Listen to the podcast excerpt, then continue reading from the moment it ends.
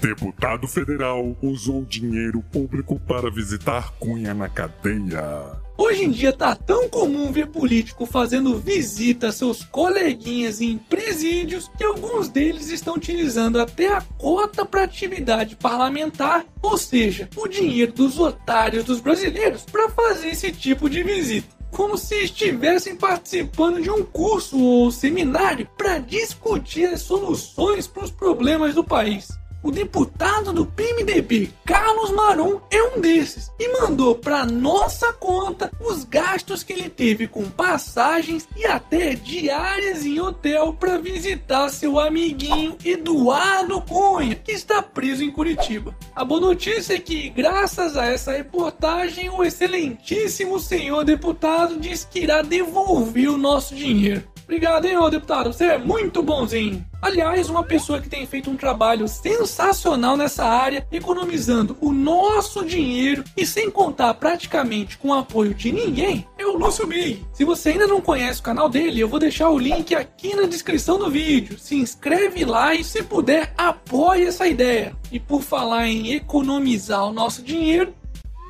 Sem dinheiro, cidades de todo o país cancelam o carnaval. Acredite se quiser, o carnaval deste ano foi cancelado por falta de verba em pelo menos 70 cidades brasileiras. Isso mesmo, o pão e circo com dinheiro público tá acabando. Pois é, a boa notícia de toda essa crise econômica e escândalos de corrupção que estamos enfrentando no país é que parece que isso está ajudando a ensinar os gestores públicos e até mesmo ao próprio povo brasileiro a escolherem melhor suas prioridades. Hashtag acorda porra. Momento. E aí, já tá inscrito no canal? Então não se esqueça de ativar a porra do sininho. Talvez assim, quem sabe, por acaso você receba um aviso do YouTube falando que tem vídeo novo no canal. Porque esse YouTube tá foda, viu? Mas outra solução ainda melhor é acompanhar o canal diretamente pelo site canaldootário.com.br ou pelas redes sociais como Facebook e Twitter. Chupa YouTube, até canal do otário, porra.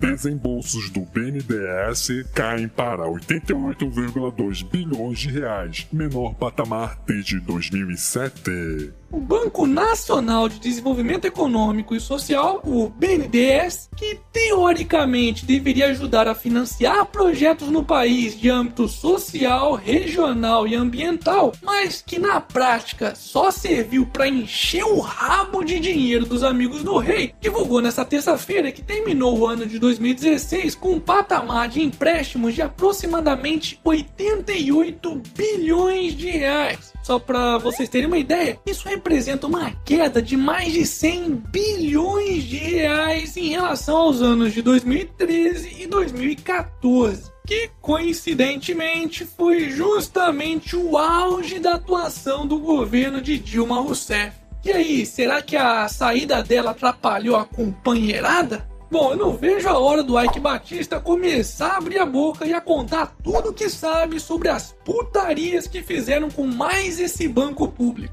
E por falar em Ike, Ike Batista teve arroz, feijão, carne e refresco em sua primeira noite no presídio. coitadinho, né? Aquele que num passado não muito distante já foi considerado um dos homens mais ricos do planeta, agora está preso em Bangu 9, dividindo uma cela de 15 metros quadrados com outros seis presos, sendo obrigado a tomar banho frio e a cagar em um buraco no chão. E sabe o que eu tô achando disso? Eu acho é pouco. Bom, mas não precisa ficar com muita pena dele não, afinal de contas, assim que ele começar a abrir o bico, certamente poderá desfrutar de todo o luxo de uma prisão domiciliar. E por falar em luxo em prisão, Exército encontra de arma branca a geladeira em penitenciária de Roraima. Tá de sacanagem, né? E uma varredura feita na penitenciária agrícola de Monte Cristo, no estado de Roraima, aquela onde 33 detentos foram mortos em uma rebelião no início deste ano, foram encontrados 56 celulares, 31 televisores, 3 botijões de gás, 136 armas brancas e, acredite se quiser, 61 geladeiras. É, imagina o tamanho do rabo do arrombado para levar 61 geladeiras para dentro de um presídio sem ninguém perceber.